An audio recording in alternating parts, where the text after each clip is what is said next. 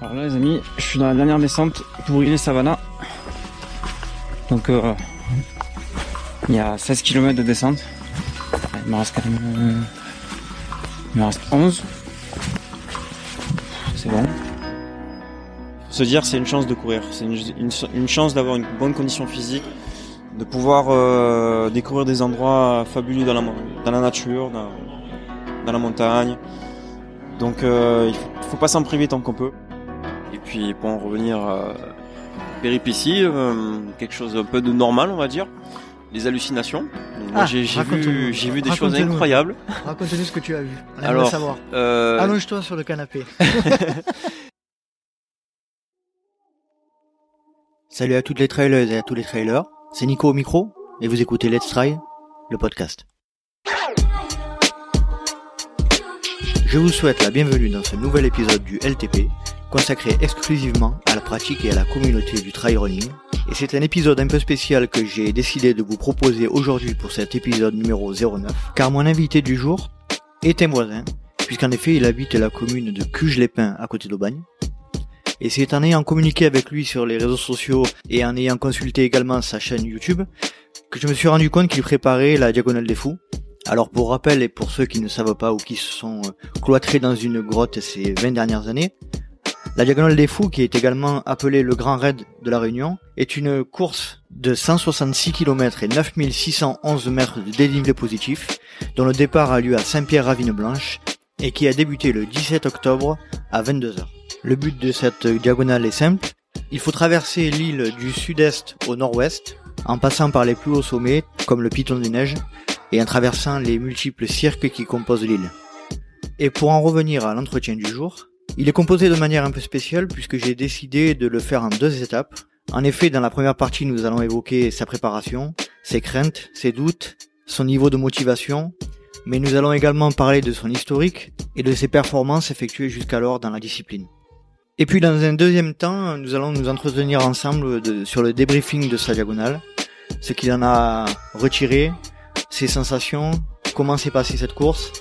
Et comme vous l'entendrez, nous allons évoquer ensemble des sujets très intimes. Et je remercie de nouveau pour avoir euh, été aussi franc et aussi sincère dans son approche et euh, dans la discussion que nous avons eue. Juste avant de vous laisser profiter de l'interview euh, que j'ai eue avec mon invité, je tenais à vous préciser que l'enregistrement s'est fait dans des conditions un peu difficiles euh, dans un pub euh, situé non loin de nos domiciles. Alors à noter, je pense que je ne reproduirai plus l'expérience puisque euh, l'environnement sonore a été euh, assez perturbant, donc j'espère que ça ne vous dérangera pas trop.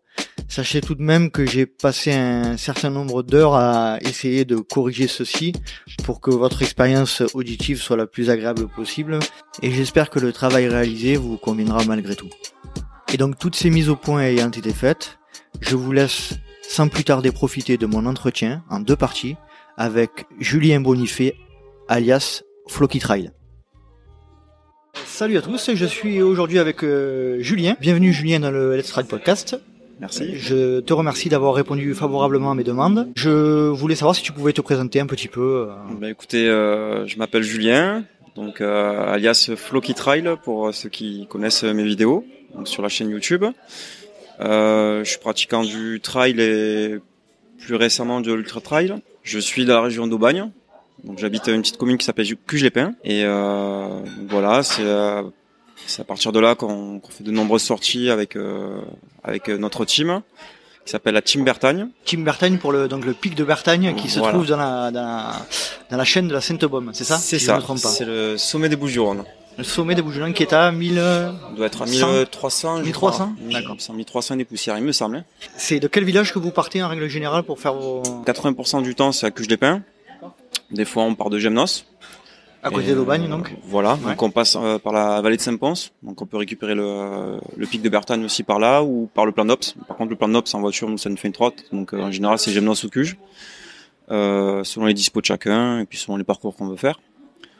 Après, ça arrive qu'on court aussi sur euh, Saint-Cyr, un peu Marseille, un peu les Calanques, un peu Aubagne. Donc, euh, on s'arrête pas aux alentours. Hein.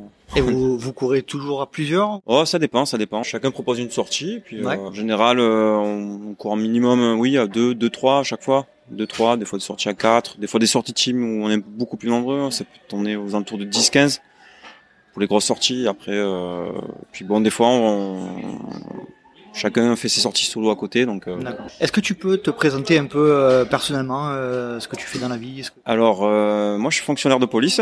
Je suis marié. J'ai deux enfants, une petite, deux filles de 8 ans et 10 ans, bientôt 11. Et voilà, je travaille sur Marseille. Donc, je travaille en décalé, ce qui fait que j'ai assez de temps le matin pour pouvoir courir. Ça c'est bien. Voilà. bon, pas trop les week-ends quand même pour pour faire des courses, donc j'essaye quand même de faire une course par mois minimum. Euh, donc tu disais euh, cet emploi du temps qui te permet euh, donc d'avoir des horaires décalés, de, de, de courir euh, le matin, ça c'est quelque chose moi que dont, je rêve, hein. parce que moi je fais des horaires de bureau 8h 17h ou 8h 18h ou 8h 19h tous les jours. donc c'est vrai que c'est quelque chose qui me qui, qui me fait envie. Donc le fait d'avoir des horaires décalés, c'est ça peut être problématique parfois, mais par rapport à notre passion, c'est quelque chose qui, qui aide eh beaucoup. Eh oui, eh oui. Donc c'est pour ça que je me retrouve souvent avec euh, ben, les, les, personnes qui ont les mêmes horaires que moi, comme euh, Thomas, qui est, qui est infirmier, ou, ou d'autres, donc euh, qui ont qui ont un peu les mêmes horaires que moi. Donc c'est vrai que moi je suis pas trop disponible les week-ends. Donc sauf si on fait des sorties le matin. Après bon, ça nous arrive de faire des nocturnes aussi. Donc des fois quand je tombe, ça tombe sur mes repos, j'essaie de caler une nocturne ou, sortir à, à 18h, donc pour, pour que tout, qu'il y ait le maximum de personnes qui soient là. Mm-hmm. Donc voilà, on arrive toujours à s'entendre de toute façon pour faire des sorties. D'accord. Et euh, combien de personnes constituent la, la team Bertagne En ce moment, nous alentours de 30. Après, il faut pas se cacher. On va dire qu'il y a à peu près euh, entre 10 et 15 coureurs réguliers. Donc euh, petit à petit, la team s'agrandit. Donc après il y a un peu tout, il y a des débutants, euh, ça va du, débutant jusqu'à l'ultra trail. Euh, chacun chacun trouve son, son compte. Donc euh, donc tu disais tu as créé cette team, c'est en quelle année? Oh c'est récent, euh, c'est l'année dernière. L'année dernière, on l'avait juste créé comme ça. Bon là, on va dire qu'on s'est un peu plus développé entre la création de maillots, création d'une page Facebook. Petit à petit, ça, ça fait son nid. Donc. D'accord ça prend ça prend de l'importance. J'ai vu donc euh, par le biais de, de, Facebook et de ta chaîne et de votre chaîne YouTube que tu as que tu reviens de l'OCC. Oui. Euh, est-ce que tu peux me parler un peu de, de cette expérience? Ben, L'OCC, euh, ben, la première année, j'étais pas tiré au sort, donc j'avais une chance supplémentaire pour le tirage au sort, ce qui j'ai réussi donc cette année à y aller. Euh, et puis en fait, j'ai la chance aussi d'aller, on parlait peut-être après, mais à la, diagonale des fous, ce qui fait qu'il était un, c'était un peu proche. Après. Voilà, c'était un peu proche par rapport à la diagonale, donc euh, on va dire que j'y suis allé un peu euh, avec le frein à main, on va dire. Première fois l'UTMB. Première fois sur une course de l'UTMB, mhm. donc euh, non, j'ai apprécié. C'est vrai que c'est, il y a beaucoup de, de nationalités, un peu de tout, euh, des Chinois, des Anglais japonais. Ah oui, oui, c'était ça parlait de toutes les langues. franchement, c'était vraiment bien, une super ambiance. C'est c'est quelque c'est euh, c'est un événement qui est aussi. Bah moi, je, sincèrement, en toute transparence, je connais pas, donc j'irai certainement peut-être l'année prochaine si euh, si mon tirage au sort est favorable. Est-ce que c'est euh, un événement aussi entre guillemets incontournable que ce que ce dont on parle ou Oui, oui, je pense que oui, il faut faut y aller au moins une fois hein, pour pour connaître ça. Hein. C'est surtout là, moi ce qui m'a marqué, c'est surtout l'arrivée à Chamonix. Donc c'est vraiment, euh, on va dire, sur les 500 derniers mètres, euh, une foule à n'importe quelle heure qui vous encourage. Euh, puis ça s'arrête pas, c'est c'est magique. Franchement, c'est magique. voilà. Après. Globalement, la course s'est passée comment? Bah, écoute, un peu déçu par le départ, on va dire, par le nombre de participants. Bon, après, c'est vrai que je, je je suis arrivé un peu en retard. Il y a beaucoup de monde. Euh, voilà. la zone, il me semble que la zone de départ, euh, euh donc c'est à Orsières, en Suisse. En Suisse. Oui. C'est ça. Et euh, il me semble que c'est dans un endroit un peu étriqué. Voilà, c'est ça. c'est ça. Pas de place pour se garer, enfin très peu.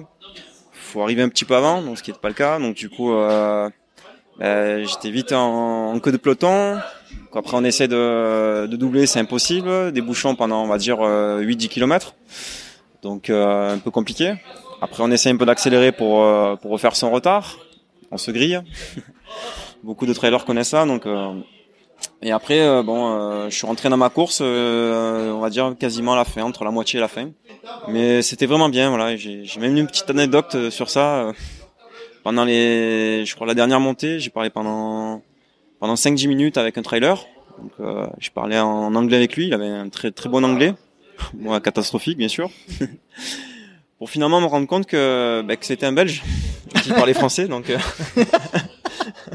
D'accord, tu parlais avec lui anglais pendant, voilà, pendant un bah, certain temps, puis tu t'es rendu compte, mais on parle français tous les deux, c'est. Voilà, tout c'est à con. fait, parce qu'en fait, il parlait avec une japonaise juste avant, et pensant qu'il était anglais, et j'ai commencé à parler avec lui. Et on parlait la, même- la même langue, donc euh, pas grave, j'ai travaillé mon anglais avec lui, donc euh, Ah, c'est bien, c'est bien. c'est bien. Ah, c'est cosmopolite, c'est bien. Super. voilà.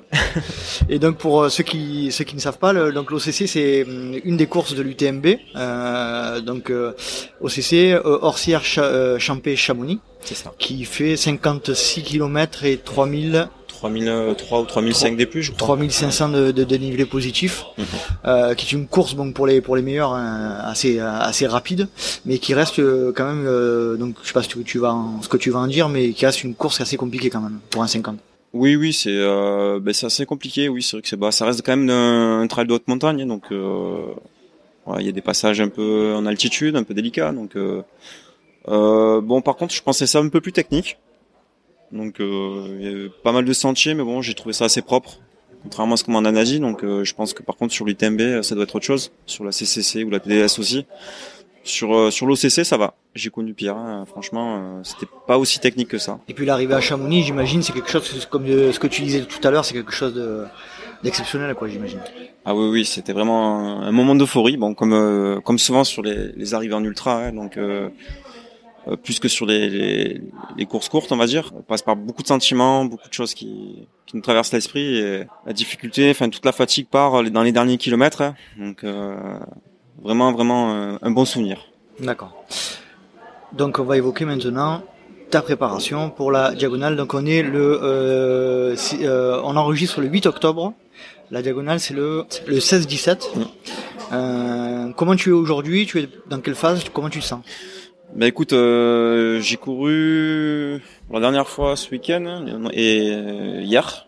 Donc j'ai juste fait une petite sortie. Euh, on, va pas, on va pas dire que j'ai j'ai beaucoup euh, après l'OCC, j'ai j'ai couru normalement deux fois par semaine, euh, des petites sorties, pas plus de euh, 30 km par semaine, entre 30 et 45 on va dire. Euh, donc finalement, je, suis pas quelqu'un qui va énormément s'entraîner, qui va faire beaucoup de dénivelé, de courses. euh, voilà, donc je pas dire je prends ça à la légère, mais euh, je connais mon niveau. Je sais que si je force trop, euh, je peux me blesser, je Mhm. peux éviter d'être trop fatigué avant la course. Donc euh, voilà, je pense faire le, le minimum quand même. euh, Le minimum syndical pour Voilà. être pour être en forme. Mais toi, tu te sens euh, dans quel état d'esprit? Tu te sens confiant euh, plutôt ou... Mais écoute, comme tout trailer, c'est un peu une mythe cette, cette, cette course, donc euh, c'est un peu un rêve et c'est vrai que euh, je me vois pas ne pas la finir. Voilà. À part si le médecin m'interdit de, de continuer. euh, J'en ai tellement parlé à des gens, je les ai tellement saoulés avec cette course que voilà, je peux pas me permettre de de pas la finir. Tu te vois pas, ne, tu te vois pas ne pas la terminer. Non, je me vois pas. Moi, je me voyais pas aussi euh, abandonner à l'Ultra RS euh, que j'ai fait à Annecy, là, donc le, le 114, et pourtant j'ai abandonné, donc euh, par manque de sommeil. Cette année-là en oui, 2019 cette année, cette année, ouais. J'ai abandonné au 80e. Ouais. Et euh, ce qui a vraiment fait la différence, c'était pas trop une fatigue physique, hein, c'était, euh, on va dire, c'était, j'ai vraiment l'envie de dormir. Donc la, la première nuit s'est super bien passée, mais euh, la deuxième, euh, non, non, j'arrivais, je voulais vraiment retrouver mon lit. Et je pense que c'est ça qui va me faire défaut un peu sur la diagonale, c'est vraiment l'envie de dormir, la gestion du sommeil. Mhm. Euh, Qu'est-ce qu'il faudra que je fasse Donc euh, dormir une heure, une demi-heure ou continuer tout le temps. euh, Et là, comment tu prévois euh, au niveau de la planification de ton voyage euh, Tu comptes arriver combien de temps avant euh Alors écoute, je pars euh, ce dimanche, donc je devrais arriver lundi matin. Le retrait de Dossard se fera mercredi. Donc euh, j'aurai juste, on va dire, un, un jour de récup, un jour de repos. Euh, pour moi c'est suffisant, je pense que je serai quand même euh, bien reposé. Non, je, suis- je suis confiant quand même, je suis confiant. T'es confiant. Ouais, je Et euh, en gros, t'as envie d'en découdre, tu es, tu es impatient, tu es dans un état d'esprit plutôt, plutôt positif. Oui, oui, oui. Tu pars avec euh, avec plusieurs personnes Tu es, tu pars seul Tu- Alors, comment ça se passe euh, je, à la base, je pars tout seul. Je connaissais personne. Sauf qu'en fait, euh, récemment, j'ai appris que qu'il y avait un autre trailer que que je connais, qui s'appelle euh, Pascal Martin, dont vous devez avoir entendu parler. Donc c'est un YouTuber aussi qui a sa boîte euh, qui est un peu plus pro que moi, bien sûr. il a sa boîte qui s'appelle Marseille Provence Production. Donc il a, il a fait une super vidéo inside sur la Réunion. Il a déjà fait deux fois. Et euh, donc c'est quelqu'un qui a, excuse-moi, je vais un peu te clasher, Pascal, hein, mais qui a très peu d'entraînement, voire zéro. De toute façon, il publie des photos de, de pizza et de, de malbouffe. Donc, ça c'est énervant, ça. Voilà. Ça, énervant. Mais bon, ce qui m'encourage, c'est que bah, c'est quand même un gars qui, malgré ça, qui, qui, a, qui a quand même fini deux fois la, la Jag. Et euh, en 63 heures, si je me trompe pas, en 62 heures et 63 heures, donc quand même à 3 heures de des 66 heures euh, pour la finir.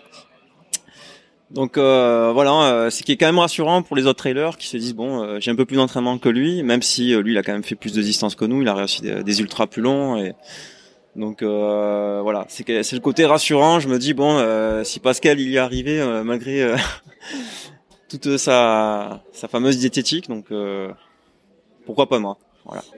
Je, je parle qu'en fonction de ce qu'on m'a rapporté, mais c'est la ce qui ce qui permet entre guillemets euh, à plus de trailers de finir la diagonale, c'est la c'est les barrières. On m'a évoqué le fait que sur l'UTMB les barrières étaient très très courtes et, et euh, même pour des coureurs qui avaient un bon niveau, euh, il fallait faire attention aux barrières, ce qui n'est pas du tout le cas sur la sur la diagonale.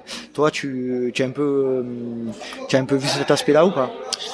Bah écoute, j'ai un peu morcelé mon mon parcours, c'est-à-dire qu'en fait, effectivement, les barrières elles sont assez, je vais pas dire facile, mais euh, après le 80, c'est un peu plus élargi.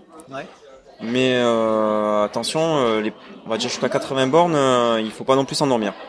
Voilà, il faut pas partir en, en mode randonnée, attention, mais euh, faut courir à un rythme en gardant sous la pédale, je pense. Et je pense qu'il y a une deuxième course qui apprécie la hausse. Pour moi, je, voilà, c'est vrai que c'est à partir de là que je me dis bon, euh, ok, tu as fait Silaos, il y a le Maïdo derrière, donc euh, c'est là il faut se poser, se dire bon, est-ce que je me repose euh, Voilà, j'ai écouté beaucoup de, de gens, j'ai vu beaucoup de vidéos comme celle de Zinzin. Je m'inspire de beaucoup de ça en fait, beaucoup de des gens qui l'ont fait, des, tu te renseignes quoi. Je me renseigne, oui, énormément. Après. Euh... Parce que tu connais pas la Réunion, t'es jamais, tu n'es jamais allé là-bas. Jamais, jamais, jamais. Moi j'y suis, je te coupe, j'y suis allé. Euh, petit euh, petit bisou à, à, à, ma femme. J'y suis allé pour mon voyage de noces. Et malheureusement, j'étais pas encore trailer, pas encore euh, amoureux de la nature comme je le suis aujourd'hui. Et je n'attends qu'une chose, c'est d'y retourner pour pouvoir euh, bénéficier, pour pouvoir profiter des, des sentiers de, de l'île. Euh, voilà, c'est quelque chose, euh, c'est quelque chose dont je rêve et j'espère d'ailleurs pour mes pour mes 40 ans y retourner pour faire pour faire le Bourbon. Dans, dans, dans, quelles circonstances s'est passé le fait que tu t'es inscrit à la diagonale et qu'est-ce qui t'a donné envie d'y participer? Bah écoute, quand j'ai commencé le trail en 2016, j'avais vu un reportage sur YouTube. Si je me rappelle bien, c'est un reportage France 2 euh, sur la diagonale. Ouais, je, je, je l'ai vu. Voilà.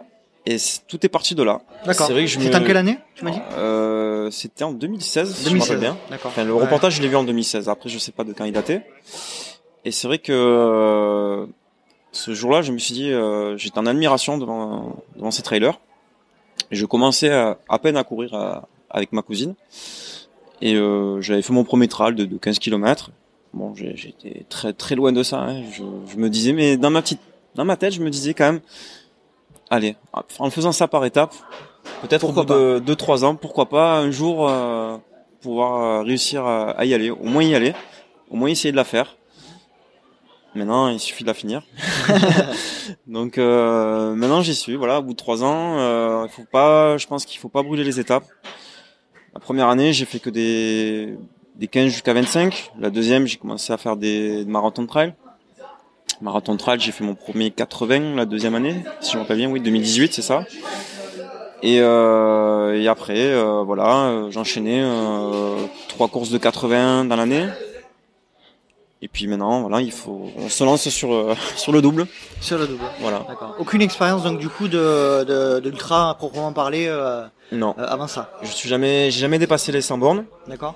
Jamais fait une deuxième nuit. Donc c'est surtout ça, c'est pas tant le, les, dépasser les 100 bancs, je pense que c'est quelque chose qui est, qui est réalisable, il y a pas de souci, je veux dire. Mais la deuxième nuit, honnêtement, c'est vrai que euh, pour ceux qui sont comme nous, un peu dans les, pas dans les premiers, qui sont un peu dans les fonds de peloton ou moitié, cette, cette sacrée deuxième nuit, c'est quelque chose euh, qu'on redoute tous, hein, c'est-à-dire que On sait pas si on va réussir à se réveiller, euh, dans quel état on va être, est-ce qu'on va pouvoir repartir, le froid, enfin, il y a beaucoup de données qu'on qu'on n'a pas à l'avance. Et moi, je suis resté sur un échec, donc du coup, euh, c'est surtout ça qui me fait peur pour la Réunion. D'accord. Mais quand tu parles de deuxième nuit, euh, si tu penses mettre plus de, de 48 heures, on peut même parler de troisième nuit. Parce que la première nuit, tu l'as tu Ah oui. fait quand tu pars à 21h. La deuxième, c'est le deuxième jour, et la troisième, c'est euh, le troisième jour. Quoi. Ah oui, oui, la mais moi je suis parti même sur un, sur un plan euh, entre 55 heures et 60 heures. Donc je voudrais pas dépasser 60 heures si j'arrive à finir, ça, bien fera- sûr. ça te fera trois nuits. Voilà, ça me fera obligatoirement trois nuits. Euh, J'espère arriver aux alentours de 2 heures du matin, ça ferait en 52 heures. Si... Mais bon, je, il y a de grandes chances que j'arrive euh, dimanche matin entre 6 heures et 7 heures. Me connaissant, voilà. D'accord. Donc tu disais, tu pars, euh, bon, à, à part avec ton, ton, ton pote euh, youtubeur te- dont tu parlais tout à l'heure, tu pars euh, sans la famille, sans, sans les petites. Sans la famille, d'ailleurs, je, je en profite pour, euh, pour faire un grand merci à ma femme. C'est euh, c'est avec sa prime qu'elle m'a payé ce voyage Oh, à c'est la beau. Réunion. Ça Voilà. c'est beau. ça c'est beau. Donc elle m'a fait un beau cadeau Ah oui, ça c'est un beau cadeau, c'est clair. et euh, j'espère un jour lui rendre. Parce qu'il faut savoir aussi qu'elle est dans la team Bertagne aussi et qu'elle elle court pas, elle court pas des masses avec nous. Elle fait pas beaucoup de sorties, mais elle fait quand même pas mal de courses avec nous. Euh, elle est plus axée sur le CrossFit et c'est vrai que, mais bon, elle a, elle a quand même fait un 55 km il y a Ouais. pas longtemps. Quand même. donc sur le Ventoux. D'accord. Donc euh, petit à petit, elle aussi le rallonge, Ah oui, euh, sûr. elle me suit. Elle connaît ma passion et c'est vrai que ça prend beaucoup de temps, euh, beaucoup de patience. On arrive à partager notre temps euh, tous les deux avec nos, nos sports euh, respectifs et voilà. Je la remercie pour ça. Je vais rentrer un peu dans les détails un peu plus perso euh, par rapport à ta pratique. Je pense qu'il est intéressant de comprendre pourquoi pourquoi on court. Pourquoi des gens comme nous, euh, entre guillemets, euh, de la vie euh, normale, on se fixe de tels défis. Qu'est-ce que tu pourrais mettre en avant en premier par rapport à ça? Pourquoi tu te fixes un tel défi? Pourquoi? C'est une bonne question. Ouais, c'est une bonne question. Déjà, il faut savoir que on a la chance de courir justement. Tout à fait. Voilà, on a tous connu une personne autour de nous qui a eu un accident de voiture, euh, qui malheureusement est devenu tétraplégique ou et qui, qui a plus l'usage de ses jambes. Et euh, il faut se dire, c'est une chance de courir, c'est une, une, une chance d'avoir une bonne condition physique, de pouvoir euh, découvrir des endroits fabuleux dans la dans la nature, dans, dans la montagne. Donc euh, il faut, faut pas s'en priver tant qu'on peut. Je pense qu'il y a beaucoup de d'anciens sportifs aussi qui, qui ont dû un peu décrocher d'autres sports. Enfin, moi, je suis un ancien footeux. On connaît tous les mauvais ca- côtés du, du ballon. Dans le trail, ce qui, ce qui est bien, c'est que c'est un sport humble. On le voit surtout sur le long, c'est-à-dire qu'il y a beaucoup de- d'entraide Mhm. entre coureurs, une complicité. euh, euh, les gens ne regardent pas le, le, le, le- le chrono à ce moment-là quand il y a une personne en difficulté et, et souvent même dans les premiers. hein. Genre, il y a beaucoup de coureurs qui, qui sont prêts à lâcher leur première place pour aider euh, le deuxième ou le troisième. Il y a toujours un petit mot pour euh, la personne qu'on dépasse. C'est ça que ces valeurs-là, on les, on les trouve pas dans tous les sports. Donc c'est Toi, vrai que toi, tu constates que dans le trail, l'esprit trail existe vraiment. Quoi. il existe vraiment et j'espère pour longtemps. C'est vrai que le sport, euh, le trail évolue vite aussi, hein, donc euh, de plus en plus de, partici- de participants. Donc euh, voilà, c'est le, le seul point négatif que, que j'ai trouvé moi dans le trail, c'est que peut-être limiter un peu les courses, euh, le nombre de, de coureurs, je veux dire. Le nombre de coureurs par Ouais, course. ouais. C'est vrai que euh, souvent il y a un peu un aspect, on va dire, euh, commercial, lucratif. Euh, sur certaines courses qui ont été critiquées, je vais pas les nommer, mais bon, il y a eu beaucoup euh, d'écrits sur les réseaux sociaux sur certaines courses. Et du coup, c'est vrai que euh, beaucoup de gens euh, ont quitté la course, ont abandonné ou n'y reviendront plus tout, tout simplement parce que quand ils passent deux heures de bouchon, ça fausse tout. euh, voilà, on n'a plus envie de, de se dépasser, de courir, donc euh, Euh, la difficulté, la difficulté, c'est qu'aujourd'hui, euh, bah, effectivement, il y a des courses. Euh, notamment, on parle euh, pas mal dernièrement de la de la Maxi Race, euh, qui a souffert beaucoup de, de, de popularité et de, et de problèmes d'organisation. Alors toi, tu peux nous en parler un peu de cette course? Alors écoute, moi j'étais sur le, le 114 et euh, on a eu très peu de bouchons, faut le dire, euh, comparé au 85. Euh, Il y en a eu, hein, je, faut pas, faut pas se le cacher, hein, comme tout au début, comme souvent dans les courses. Mais euh, c'est vrai que j'ai beaucoup d'amis qui ont fait le 85 et euh, comme toi, j'ai vu aussi sur les réseaux sociaux euh, qu'il y, qu'il y a beaucoup de coureurs qui ont été déçus. Je crois que le pire, ça a été le 42 Oui, sur euh, cette course. le marathon. ouais, le ouais. marathon, ça a été une catastrophe apparemment. Ouais, ouais. C'est vrai que euh, après, c'est vrai que qu'est-ce qu'il faut faire? Est-ce qu'il faut limiter le nombre de coureurs? Oui, ou alors peut-être qu'il faut ouvrir d'autres d'autres distances ou ou faire un autre parcours, je sais pas, je sais pas. C'est vrai que c'est un peu un effet de mode. Donc c'est vrai qu'il y a beaucoup de gens qui, qui maintenant commencent à aller vers des, on va dire des, des courses un peu moins connues privilégie vraiment le côté un peu champêtre euh, d'autres d'autres courses. Euh, ou notamment les off. Hein. Voilà. Aussi beaucoup les off. Ou les courses off. Ou les, ou les sorties entre potes euh, euh, non chronométrées, etc. Et c'est vrai que, enfin, je sais pas ce que tu en penses, mais c'est un, c'est, c'est une composante extrêmement importante de la, de la pratique du trail aujourd'hui, quoi. Tout à fait, tout à fait. Bah, pour l'instant, on, est toujours à peu près à 1 euro du kilomètre. Donc, euh, contrairement, euh, on va dire aux courses, ça, il y en a qui n'aiment pas l'expression, mais aux courses bitume, c'est vrai que c'est toujours un, peu cher euh, du kilomètre et c'est un peu contradictoire avec l'environnement. Si on voit beaucoup de déchets, de, bouteilles jetées par terre, enfin bon. Et euh, c'est vrai que les gens se tournent un peu vers bah, la traversée du GR20 en off d'autres sorties ou voilà le Tour du Mont Blanc en off, ça se fait beaucoup, enfin de plus en plus. Donc euh, beaucoup de coureurs au bout de au bout des grosses courses.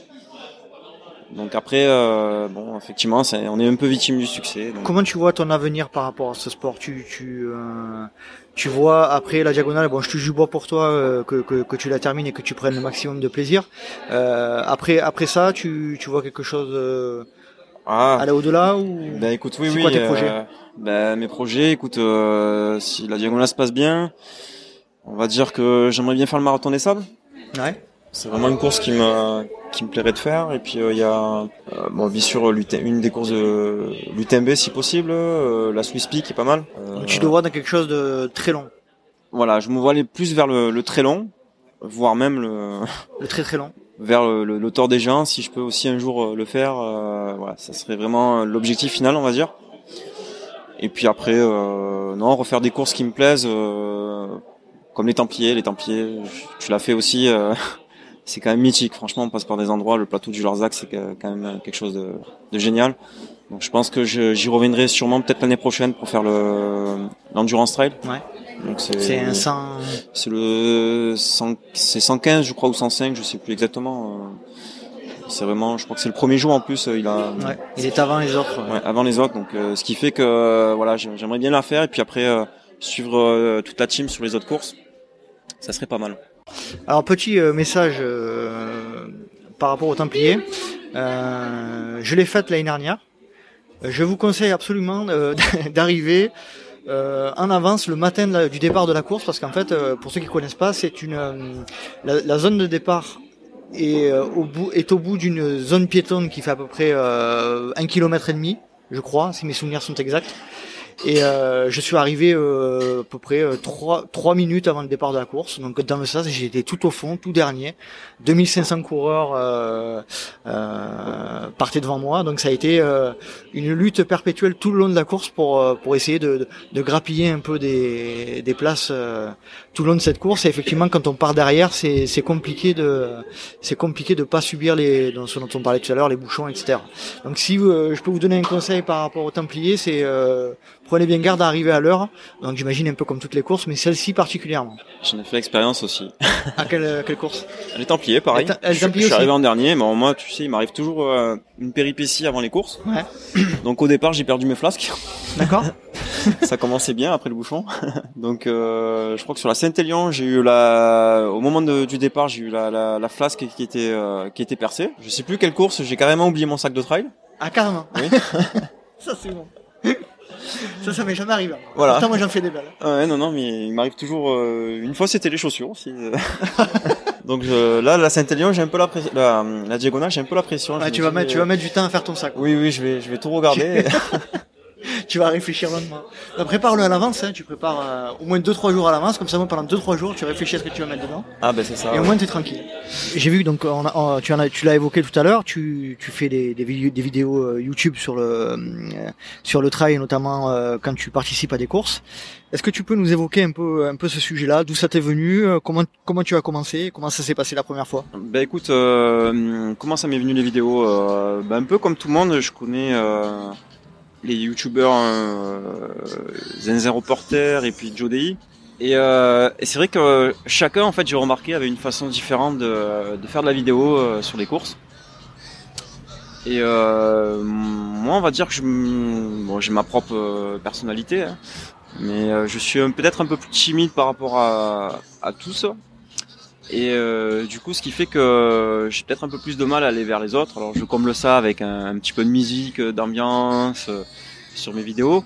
Donc euh, voilà, il n'y a pas que que ma condition physique que j'essaie d'améliorer, il y a aussi. Euh... Tu sens que tu as un déficit euh, par rapport à ça Tout à fait. Et améliorer ça quoi. J'ai du mal un peu à aller vers les autres. Je, je, alors je le fais sur l'instant T quand on va dire quand je me sens bien, mais c'est vrai quand on a la difficulté, des fois on est un peu euh, en dedans, on a du mal à, à parler aux gens, donc. Et en fait, c'est tout le contraire. Je pense qu'il faut faire comme zinzin, c'est-à-dire il faut se tourner vers les autres. Il faut, faut prendre le temps de parler. Euh, et justement, on, oublie la difficulté, on oublie la course. En, en discutant, c'est vrai que le, temps passe beaucoup plus vite. Et, euh, j'espère pas faire la, même erreur sur la réunion. Justement, je, je, pense, je vais, je vais essayer, surtout la nuit, euh, de parler le plus possible avec des gens, euh, faire connaissance. C'est peut-être mon, mon, défaut, mon gros défaut. Le point, le point sur lequel tu dois, tu dois progresser là-dessus. Et euh, Zenzen me disait donc dans, dans, dans l'épisode 02 que euh, le moment, le, enfin, le, le, point le plus difficile quand tu réalises ces, ces vidéos, c'est de sortir la caméra à des moments donnés où il est en souffrance. Qu'est-ce que tu en penses de ça? Il a, il, a, il a pas tort parce que on se concentre vraiment sur euh, bah, où on met les pieds déjà pour pas pour pas glisser, pour pas tomber. Donc c'est vrai que les des fois euh, quand on est youtubeur, euh, on a envie de tout filmer la course, mais voilà, il y a, a, des descentes qui sont super dangereuses et euh, alors, euh, on a une même prise, on n'a pas la, on n'a qu'une même pour se rattraper. Si on a, si on a les bâtons, enfin, c'est pas évident. Je, pour ceux qui le font, enfin, pour ceux qui filment euh, leur course, euh, c'est assez compliqué. Donc, c'est vrai que, voilà, les, moments de difficulté, finalement, sur, sur, sur les, sur les vidéos, on, on les voit pas tant que ça. On, on, les voit à un certain moment. Donc, je, je, j'ai le souvenir de Zinzin ou sur le tort des gens, cette vidéo qui est magnifique, là, qui, qui se regarde comme un film où, où il part de sa de, de, de sa vie, euh, on va dire euh, amoureuse et sa déception. Enfin, ça, et, et, vraiment, moi, c'est c'est un passage qui t'a marqué. Ouais, c'est un passage qui m'a marqué. Je me dis vraiment, le gars, euh, il, il, arrive à faire une course de trail comme euh, une vidéo comme un film, quoi. Ça se regarde. Il faut absolument que tu écoutes l'épisode euh, que j'ai eu avec lui où il, où il en parle et tu seras pas déçu. Ouais, mais je, je, me doute parce que c'est, je, je sais pas combien de fois je l'ai regardé, même euh, même ça, même la Jag, j'ai regardé sa, sa dernière Jag où finalement il dit que pour lui c'est la, la pire Jag qu'il a fait et, et, et, et peut-être la, la, la, plus mauvaise vidéo, mais euh, peut-être pas pour moi. Moi je suis pas d'accord hein, personnellement. Voilà, mais justement la, la, même chose, la même chose.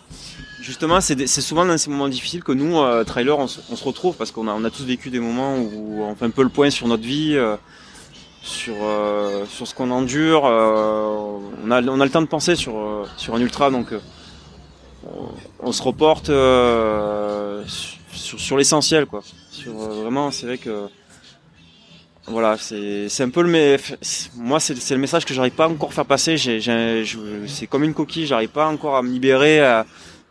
Des fois, il y a des, des choses que j'ai envie de dire, je le dis pas, je le garde pour moi et, et donc du coup, euh, je compare de la musique et je pense que ça viendra vraiment dans, dans, dans dans la, dans la grosse difficulté sur des, des grosses courses, comme peut-être comme la diagonale, parce que qu'est-ce, qu'est-ce que tu veux faire passer comme euh, comme idée, comme euh, c'est quoi c'est quoi ton, ton idéal? C'est c'est ce que tu disais tout à l'heure par rapport à à, à Zinzin, à Denis, c'est c'est ça, c'est faire passer le maximum d'émotions. C'est donc effectivement, si tu veux faire passer le maximum d'émotions, il faut que tu t'ouvres aux autres. C'est évident. Tout à fait, tout à fait. Ça, j'ai, beaucoup de mal. Je, les admire pour ça. C'est vrai que on se refait pas, hein, donc euh, se, livrer comme ça, c'est pas évident. Et du coup, euh, voilà, moi, c'est mon défaut, c'est mon défaut et ça viendra peut-être plus tard, hein, ou alors peut-être que j'ai pas encore assez souffert sur un ultra. Donc euh, c'est peut-être pour ça aussi que j'allonge les distances parce que pour vraiment me retrouver euh, dos au mur, on va dire que je suis, je suis jamais arrivé dans des états non plus euh, comme zinzin à vomir, à, à, à, me coucher, à me reposer. Et, euh, donc euh, peut-être l'avenir le dira, mais c'est vrai que j'en suis pas encore là. Voilà. Je suis un peu un, un débutant dans, ces... dans, ce, dans cet aspect-là. Voilà. D'accord. Bon, ben, je te remercie. Julien, ben, je te remercie d'avoir euh, participé à, cette discussion. On a, bien, échangé sur beaucoup de sujets. Ça a, été, ça a été très intéressant. Tu veux ajouter quelque chose pour terminer, non? Merci à toi. Non, rien de spécial. Écoutez, euh, profitez bien tous de de vos sorties, de vos courses, et puis en espérant vous voir prochainement sur l'une d'elles. De toute manière, on, te suivra, on, on, te posera des questions par rapport à, ta diagonale, on te, on te, suivra sur les réseaux sociaux. Et, euh, et je te souhaite euh, le meilleur pour cette course qui est, comme tu le disais tout à l'heure, mythique. Très bien, mais merci. Merci beaucoup, salut. Salut à, plus, salut.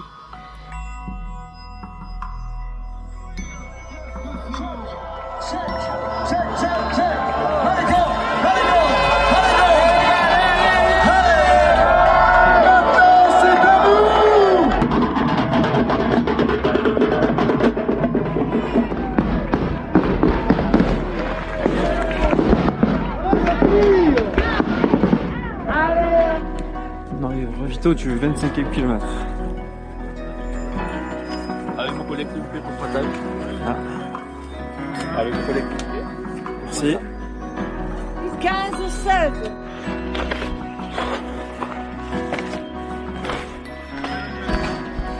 Ça y est, on a la roche plate. Alors là les amis, je suis dans la dernière descente pour les Savannah. Donc euh, il y a 16 km de descente. Il me reste quand même m'en reste 11. C'est bon. Faire une sieste avec... Euh, je vais squatter leur... Euh, je sais pas comment ça s'appelle. Je suis tellement fatigué. Regardez ce qu'ils me prépare comme musique. Ah, n'hésitez pas si vous sur le chemin des Anglais là, en y allant, vous leur demandez. Super sympa. Toujours dans le Colorado. Il reste à peu près 5 km de montée. Alors j'essaie de savoir où c'est que qu'on va. Peut-être au-dessus, je sais pas. On arrive à la route.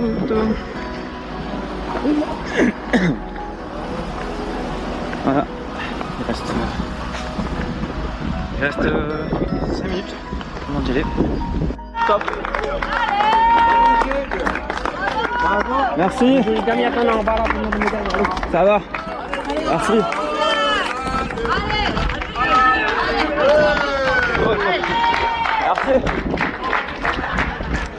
Ah, ah Pascalou Merci. Merci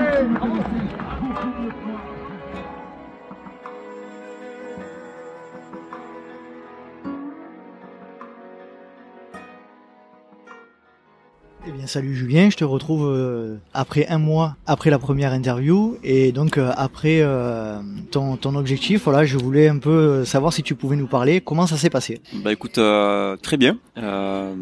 J'ai découvert l'île de la Réunion, donc c'est quelque chose de vraiment magnifique. J'ai rencontré des, des, super personnes là-bas. Je vais un peu te le raconter après. Ma course en elle-même euh, s'est plutôt bien passée. Hum, j'imaginais ça vraiment plus, difficile, pas plus difficile, mais euh, donc, si je, donc si je comprends bien, pour que tout le monde soit au courant, tu l'as tu l'as tu l'as bouclé alors. Voilà, je l'ai terminé euh, bon quand même en 61 heures euh, ouais, mais tu... 6 je crois. 61 heures le la deadline c'était combien? 66 heures. 66 heures. D'accord. Et euh, non, ça va, j'étais toujours je m'étais toujours à peu près mis sur deux heures euh, au niveau des barrières horaires. D'accord. Donc tu as, réussi à gérer, euh, à avoir, euh, avoir cette marge-là systématiquement, volontairement. Oui, oui, euh, j'ai fait ça par étapes. Donc du coup, je crois que le, le minimum que j'ai fait, j'avais une heure et quinze d'avance sur les barrières horaires. Mais je le savais parce qu'il y avait une, une réduction, une barrière horaire qui était mal calculée.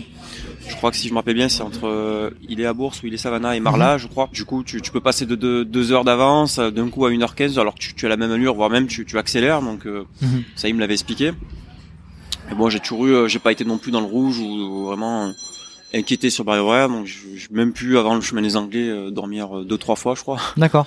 Donc, euh, ce qui fait que j'ai. Le chemin des Anglais, c'est vers la fin, c'est ça Voilà. Me semble-t-il, c'est combien de kilomètres pavés, Les pavés maudits. Ouais. D'accord. Et du coup, euh, non, vraiment bien. Puis on a là, sur les, on va dire les 20 derniers bords, le Colorado et la dernière descente. Mm Enfin, j'étais vraiment dans le partage. Vraiment, je pas voulu envoyer. J'ai voulu vraiment prendre le temps pour finir cette diagonale. Euh, dans ma tête, bon, je savais que je la finissais de toute façon. Mhm. Donc, du coup, euh, c'est vrai que je, je, marchais, je parlais avec les gens. Euh, enfin, voilà, j'étais vraiment sur un nuage. Je me dis bon, profite, c'est les derniers moments. Euh, donc tu as pu profiter à 100% de cette diag euh, comme tu l'imaginais euh... À partir du à partir du chemin des Anglais, enfin après une fois que tu as passé le Maïdo comme on dit euh, mhm. on va dire c'est gagné quoi. Ouais. Bon, à savoir que moi, la dernière descente, euh, je pense que c'est celle qui m'a fait le plus mal. Eh oui, c'est souvent celle-là, apparemment. Ouais. Mm. Alors qu'elle est pas si difficile que ça, mais elle est, elle est vraiment longue. Du coup, euh, c'est voilà. Après ça, je me suis dit bon, c'est bon, je maintenant faut profiter quoi. Voilà. D'accord.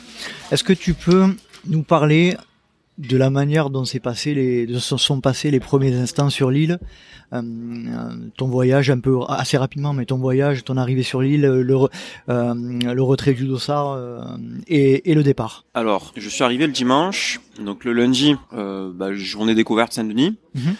Le mardi, donc avant le retrait des dossards, j'ai, je sais pas, je sais pas si le décalage horaire ou quoi, j'ai eu de la fièvre. Je suis resté toute la journée au lit. D'accord. Et euh, du coup, je me suis pris deux trois Fervex, j'étais complètement courbaturé, euh, j'ai dû mettre des patchs. Je sais pas ce qui s'est passé. Ça a duré qu'une journée. Mhm. Le lendemain, j'étais rétabli. D'accord. Donc je suis allé au retrait de Dossard. Donc euh, donc euh, c'était prévu que je euh, qu'on se rejoigne avec euh, Pascal Martin. Donc euh, La personne dont tu euh, parlais dans, la- dans voilà. la première partie de l'épisode. ouais. Du coup, on s'est retrouvé là-bas. C'est vrai qu'on a passé une- quasiment tout le séjour ensemble. euh, ouais, Puis j'ai rencontré, euh, j'ai rencontré aussi un gars exceptionnel euh, qui s'appelle Abdé. Enfin, On le voit sur ta vidéo, effectivement. Sur Voilà. Malheureusement, on n'a pas pu faire une partie de course ensemble. S'il a un meilleur niveau que moi déjà. Mhm. Mais euh, avant course et après course, on, voilà, on a vraiment passé de bons moments avec lui. c'est un mec au grand cœur, qui court pour deux associations. Mhm. Donc, euh, il court pour, euh, je, si je dis pas de bêtises, hein, je crois c'est euh, la Scarose en plaque, ouais. Mhm. Et euh, la Diagonale des 100 voies, donc, qui est une association pour euh, pour les chiens à la Réunion, les animaux, chiens et chats. Il est de là-bas, euh, Abdé? Non, non, il est, il est d'ici, du Var, là, de la garde. Lui, il a fini en 43 heures, je crois, ou 53, 43, il me semble. Mhm. Ah ouais. Ouais. Donc, il a quand même un bon niveau. Oui, euh, donc, c'est vrai que j'ai profité de tous ces, tous ces conseils, parce que lui, là, il, il avait fini deux fois sur les quatre participations. Mhm. Donc, il m'avait expliqué au départ ce qu'il faut faire attention, les chutes, les, les blessures dès le départ. Euh, mais ils m'ont expliqué pas de chance, le premier ravito où il faut, euh, où il faut sortir vite et euh, pas faire la queue pour l'eau parce qu'il y a des robinets à l'extérieur pour Mhm. de suite se ravitailler derrière. Donc après j'ai fait des petites conneries de débutant, hein, c'est-à-dire aller trop fort au début, euh, euh, partir avec 2 litres et quelques d'eau alors que même pas 250 ml aurait suffi et tu remplissais après le quin- le 15e quoi. Donc euh, Mhm. voilà des petites conneries comme ça, mais bon euh, après euh, Il t'a donné pas mal de conseils qui t'ont aidé. euh, Ouais, ouais. Et ça t'a rassuré dès le début ou il t'a rassuré ou... Parce que toi, t'étais dans quel état? T'étais plutôt euh, moi je stressé, euh, plutôt Mmh. angoissé, non? entre les deux non j'étais pas j'étais mentalement j'étais là j'étais là j'avais mes objectifs mon temps euh, gérais tranquillement je savais que voilà on m'avait dit voilà si la hausse il faut être frais. Ça on me l'avait bien dit redit Si la hausse, c'est quel kilomètre? C'est au 65 je crois. D'accord. donc euh, et c'est vrai que bah, j'ai rencontré vraiment des, des gens euh, voilà il m'a expliqué tout ça et tout et, et euh, donc pour te raconter un peu la course euh, donc au 15e ça, ça va super bien. Et après on est monté en altitude je crois à 2000 mètres d'altitude et euh, là il a fait très très froid je crois on est tombé en, en dessous alors euh, enfin on a frôlé les, les 0 degrés À ce moment-là, t'es dans la nuit? Ouais, je suis dans la nuit. Et euh, là, d'un coup, j'ai eu un peu comme une hypothermie, c'est-à-dire je me suis mis sur le côté et j'ai vu le peloton passer pendant plus d'une heure. D'accord. Voilà. Vraiment, ça a été moi le moment de, de- vraiment Ça dur pour moi de la course. Ah, ça faisait pas longtemps. Hein. Ça faisait pas longtemps. Ça faisait deux heures et demie. Hein. D'accord. Et euh, du coup, j'avais pas eu encore les bouchons. Et, mais vraiment un coup de froid et, et je- j'arrivais plus à, à bouger, à, me réchauffer. Du coup, je bon, mentalement, je me dis bon, il faut que je reparte parce que là, je vais, je vais bloquer, je vais rester là, quoi. Mhm. Donc, je suis reparti. Donc, j'ai perdu 500 places ou 700 au classement, je crois, à ce moment-là. Et euh, donc, du coup, après, euh, il y a eu quelques bouchons qui ont fait que bah, le rythme est descendu. euh, voilà, enfin, c'est au moment où il y a les escaliers là, les comment dire, pour passer les clôtures, là, des genres d'échelles. D'accord. Ouais, on les voit dans les vidéos. ouais. Voilà. Et euh, donc là, je suis vraiment entré dans ma course. J'ai bien géré jusqu'à Silaos. Euh, Silaos, j'ai pas pris de douche. j'ai- j'ai- je crois que je me suis assoupi 10 mi- 7 minutes. Si la hausse, il me semble que c'est le, c'est le, la base de vie où il y a le stade. Euh, Ouais, c'est dans un stade, c'est ça? Tout à fait. Donc je me suis allongé sur la pelouse, j'ai mangé, j'ai pas pris de douche, mais euh, j'ai pris voilà 7 minutes. euh, j'ai mis le chronomètre 7 minutes pour dormir. Mhm. Et euh, j'ai juste changé les chaussettes, le t-shirt. Je suis reparti. Et j'avais vraiment dans la tête l'objectif, c'était vraiment de euh, de passer le Maïdo quoi. Donc euh, ma course pour moi, c'est comme ça se finissait au Maïdo. Et euh, donc du coup, bah, euh, on passe Ilaos, donc on, on monte euh, le beat. Qui le beat pour moi, je l'ai passé de nuit. Je, je l'ai trouvé, enfin moi, il m'a pas, malgré que ça soit sur le sur le papier, c'est quelque chose qui monte énormément. J'ai pas. T'as pas ressenti Non, euh, j'ai pas trouvé ça très difficile. Peut-être le, le fait de l'avoir passé de le nuit fait aussi. d'avoir passé de nuit, tout à fait. Donc, euh, il y avait la tisane euh, à mi-parcours là, la tisane ascensionnelle. Donc ça, c'est super bien. La, ti- la tisane ascenseur, la Voilà, fameuse le- tisane ascenseur qui est, euh, ils, ils sont- ils sont une poignée là-bas à, Voilà. à, à distribuer la tisane juste avant le col du Taibit et Avec un genre de Père Noël, euh, moitié Père Noël, moitié Saint-Nicolas. Enfin, on sait pas ce que c'est ou Clovis. Il y en a qui disent que c'est Clovis. Enfin, et on sait pas et on- tu me tu me dis si je me trompe mais on sait pas ce qu'il y a dedans, c'est ça? Tout à fait, ouais.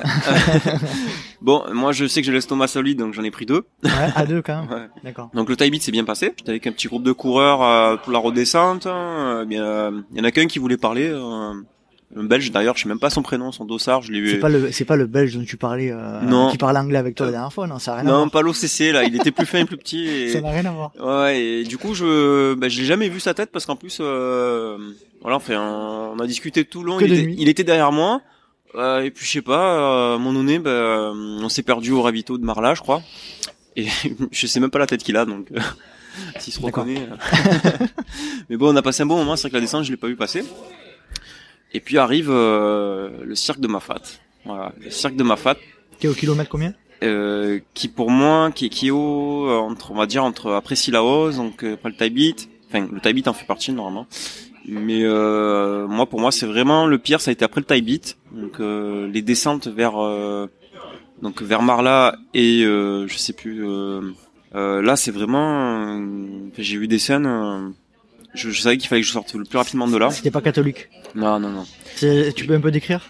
Bah écoute, euh, on dirait un champ de bataille, c'est-à-dire tu vois des coureurs de partout dans la forêt, euh, sur tous les sentiers. euh, Sous les couvertures de survie. euh, Voilà, voilà. Mm. C'est euh, c'est les gens euh, qui essayent de dormir, d'autres qui, euh, qui qui parlent un peu fort pour bah, pour les réveiller pour avoir une place. Et, c'est vrai que là, euh, bah il faut, voilà, faut- moi j'étais dans l'idée de de suite d'aller sur Roche Plate et, et T'avais faire pas le envie de rester là, quoi. Non, non, non, non. Je- au départ, je voulais dormir, mais euh, je me suis allongé genre deux secondes. J'avais même pas de place. J'ai vu un mec, bah, c'est un peu, je l'ai, je l'ai un peu décrit dans mon compte rendu, mais pas dans la vidéo. Un mec qui se tenait sur euh, la tête contre un arbre et euh, on aurait dit qu'il avait perdu la tête, c'est-à-dire il commençait à uriner, puis je recevais un peu des goûts d'urine sur Oh. moi. Enfin, c'était pas très. Pas top. Donc je l'ai un peu, voilà, je l'ai un peu engueulé, mais en fin de compte, bon, euh, vu l'état, enfin, je pouvais Ouais, il était pas, il, était pour rien, voilà. Donc euh, je, je suis reparti. Euh, Hmm. comme si de rien n'était et puis euh, vraiment vraiment il, faut- fa- il fallait en sortir. Enfin de deux nuits c'est dur d'être dans Dans, cet, dans cet Ah, environnement, dans ouais, cette, ouais, euh, cette ambiance-là, j'imagine que ça doit être c'est glauque c'est glauque. Enfin moi j'ai trouvé ça super euh, glauque et Mhm. déprimant donc euh, puis Et toi, endroit- t'étais dans quel état d'esprit là? T'étais quand même plutôt bien ou non physiquement j'étais pas bien. T'étais pas bien? Moi euh, ce qui m'a le, le plus cassé les jambes encore plus que le McDo le Thai Beat c'est euh, le Koto Kervegen donc le, le, le premier d'ailleurs même un réunionnais euh, avec qui j'ai un peu parlé sur la vidéo euh, me l'explique. Il disait la vraie saloperie du, du Grand Raid c'est ça c'est Koto Kervegen parce que c'est vrai que peu de gens le filment mais euh, la montée elle est interminable euh, c'est un peu de la boue c'est des racines mouillées et surtout la descente vers Sillaos euh, euh, tu crois que tu te prends 700 700 des plus sur trois bornes et euh, Donc on sur- parle beaucoup de, de, de la remontée du Mafat ou de, du Taibit, mais en fait, euh, celle-là, Ah ouais, elle non, t'a fait plus mal. Quoi. Ouais, ouais, Carvegen, franchement, je me dis si c'est. alors quand on le voit sur le profit, tu te dis bon, ben ça va, c'est rien. Mais euh, mentalement, c'est dur. Hein. Franchement, c'est surtout moi qui aime pas trop les descentes, et qui aime pas trop de l'équilibre. Euh, tu glisses pas mal sur des racines, tu te tiens sur ce que tu peux. Euh, bon, ça, bou- ça bouchonne un peu forcément parce que euh, il Mm. y, a, y a qu'une Et place. ça, c'est une euh, descente, tu dis. c'est une descente. En plus, c'est super euh, exigu. Tu, tu peux pas, tu peux pas doubler, donc euh, tu es obligé un peu d'attendre. Mhm. Et euh, justement, euh, Pascal Martin, euh, il y a eu un, un coureur qui est tombé euh, dans la descente de Sillaos et euh, un mec s'est bloqué le dos. Du coup, lui, il a dû abandonner parce qu'en fait, il a dû attendre un- que l'hélico intervienne pour euh, soigner euh, ce mec-là. D'accord. Et ils ont perdu, je crois, 20 ou 45 minutes, je crois, d'attente. Et euh, Ils étaient bloqués? ben, ils étaient bloqués parce qu'on peut, pas- on peut pas passer en fait. C'est, c'est dangereux de. Il y a qu'une personne qui passe. Et du coup, euh, ils, bah, ils ont pas pu finir la course parce que le barrière horaire après c'est, compliqué quoi. Puis tu milieu de nulle part donc euh, forcément il y a, y a qu'à Sillaos où tu peux entre guillemets repartir euh, par une voiture ou une navette. euh, Mm. euh, après, après c'est fini quoi. Après quand tu es dans, tu es dans bah, tu, as- tu, tu peux le faire par tes propres moyens quoi. Tu as Mm. plusieurs heures de, de marche avant de, ouais. de récupérer la route quoi. Et encore faut que quelqu'un te récu- récupère quoi. Il y a, je crois que l'organisation prévoit rien pour ça. C'est vrai que moi je suis passé avant ça donc j'ai eu de la chance. Donc le tie beat se passe bien. J'arrive à Roche Plate. J'étais, j'avais une avance je crois de une 45. J'étais pas loin de deux heures. Euh, arrive la montée du Maïdo. C'est vrai qu'il était dur parce qu'il faisait chaud. Mhm. Très longue aussi parce que le- les premières parties de la montée du, du Maïdo avant entre Rocheplate et Maïdo assez technique aussi des grosses marches des gros cailloux la fin est plus facile donc on a ce qui est bien c'est que c'est vallonné on, en- on entend en fait euh, les gens qui te à l'arrivée qui te, qui te disent euh, enfin qui t'encouragent donc euh, tout le long ça t'encourage à monter à faire l'effort parce que tu, tu sais que tu es pas loin tu les vois tu les entends Mhm. donc euh, et puis arriver au Maïdo c'est c'est comme si t'arrivais sur la ligne d'arrivée je pense qu'il y a plus d'ambiance même euh, D'accord. à arriver sur euh, le plateau de Maïdo que- Ouais, ouais. qu'à l'arrivée elle-même. Hein. Mhm. On Et, le voit euh, hein, sur toutes les vidéos, on voit effectivement qu'il y a énormément de monde de cette partie-là. Ouais, ouais. Et c'est une partie qui est un peu mythique. Hein. euh. Et donc toi tu passes cette, euh, cette partie-là et après donc... euh, Bah, euh, moi, mentalement, c'est là où je me suis un peu libéré, c'est-à-dire que euh, dans ma tête, euh, bon, ça y est, tu l'as fini la course. Voilà, je me suis. Après, tu, tu, tu, avoir une blessure ou quoi, mais je me dis physiquement, euh, vu le barrière horaire, l'état de Et- fraîcheur que j'avais. Et Euh, là, je- j'insiste un peu par rapport aux, aux gens qui connaissent pas la course, comme moi, hein, notamment. Mais euh, en, en- arrivé en haut du col de Mafat, t'es à, co- à combien de kilomètres? Il reste combien de, de kilomètres à faire? Alors, euh, quand tu arrives en haut de Maïdo, Maïdo, pardon. si je dis pas de bêtises, tu dois être à 115 ou 120 dans ces eaux-là. Et donc là, c'est vrai que le, le, bah, le Maïdo, euh, moi qui étais, euh, comment dire, qui était un peu coupé du monde, euh, je regardais un peu les messages WhatsApp de la famille et de la team. Et c'est vrai qu'à ce moment-là, euh, bah, je me suis permis le, un petit moment de faire une petite vidéo en direct, parler à mes proches, leur montrer un peu euh, comment c'était Le paysage, ouais. Ouais, ouais. Et euh, ça a eu un effet libérateur cette arrivée. Ouais, euh, tout à fait, à tout à fait, tout à. Et là, j'étais super bien et j'étais assez confiant pour la fin de course parce que bon, j'étais quand même bien. Je voyais les autres coureurs, c'est vrai que dans un état pas possible, quoi. Donc euh, voilà, moi je savais que je descendais. Je me suis dit bon là, je vais prendre le temps de de me reposer, de prendre soin de moi. Euh, même si j'ai pas pu changer les chaussures parce que j'avais les pieds gonflés, donc euh, j'ai pas pu enfiler ma deuxième paire parce qu'elle rentrait pas. Donc euh, à. Île Savannah, là, tu sais, le, le- le troisième, le deuxième ravitaillement où tu peux récupérer ton sac. Ouais. Donc tu as le droit de, prendre ton sac, enfin récupérer des chaussures et ainsi de suite. Mais moi j'ai pas pu les, les, les, les changer, donc euh, j'ai fini comme ça. T'as fait le, la Jack avec une seule paire de. Ouais, avec de une seule paire qui euh, est partie à la poubelle à la fin. J'imagine. Forcément parce qu'elle était déchirée sur tous les côtés. quoi. Donc, euh, Ouais. Moi j'avais entendu beaucoup que la fin euh, était pas si belle que ça. L'arrivée sur Saint-Denis et tout. Moi j'ai pas trouvé honnêtement. euh, je, je finis par une descente euh, qui te fait arriver sur Saint-Denis. euh, moi je trouve pas ça, c'est logique en fait. Tu, tu, tu sors de, la, de la jungle quoi. Mhm. Et euh, tu arrives euh, bah, sur la côte, sur le là, stade de la Redoute. deux jours, toi. Moi je suis arrivé deux jours. Ouais. D'accord. Et donc, est-ce que tu peux nous parler un peu donc euh, de cette arrivée? Comment, dans quelle sensation tu étais euh, Explique-nous un peu ta, ta, ce moment-là, ces derniers moments. euh. Eh ben écoute, il y a Pascal Martin qui m'attendait. Donc euh, je sors de, de la dernière côte là, donc euh, on sort de la forêt. On arrive euh, sur du goudron, je crois direct, il me semble, oui c'est ça. Donc je vois Pascal au loin, je fais à peu près 200-300 mètres là, je vois Pascal au loin, donc il me filme. Et c'est vrai que je, je- je suis allé comme un, comme un taré, c'est-à-dire je sais pas pourquoi, j'ai foncé comme un malade au lieu de profiter. Ouais. Oui, c'est ça, j'avais plus mal, j'avais plus rien. Enfin, et Pascal me, me filmait en même temps, et c'est vrai que je suis allé peut-être un peu trop vite, il a- il avait du mal à me suivre, et euh, il me disait de ralentir, et puis j'avais tellement envie de franchir cette ligne d'arrivée que bah, il y a plus rien qui comptait, quoi. Et bon, de, je veux dire, la- l'adrénaline, tout est redescendu de suite, parce qu'en fait, il y avait euh, bah, des coureurs avec une banderole. Euh, Il y avait un, un des leurs qui était mort, euh, un ancien trailer qui était mort, euh, je sais pas pourquoi, mais quelqu'un qui était connu là-bas.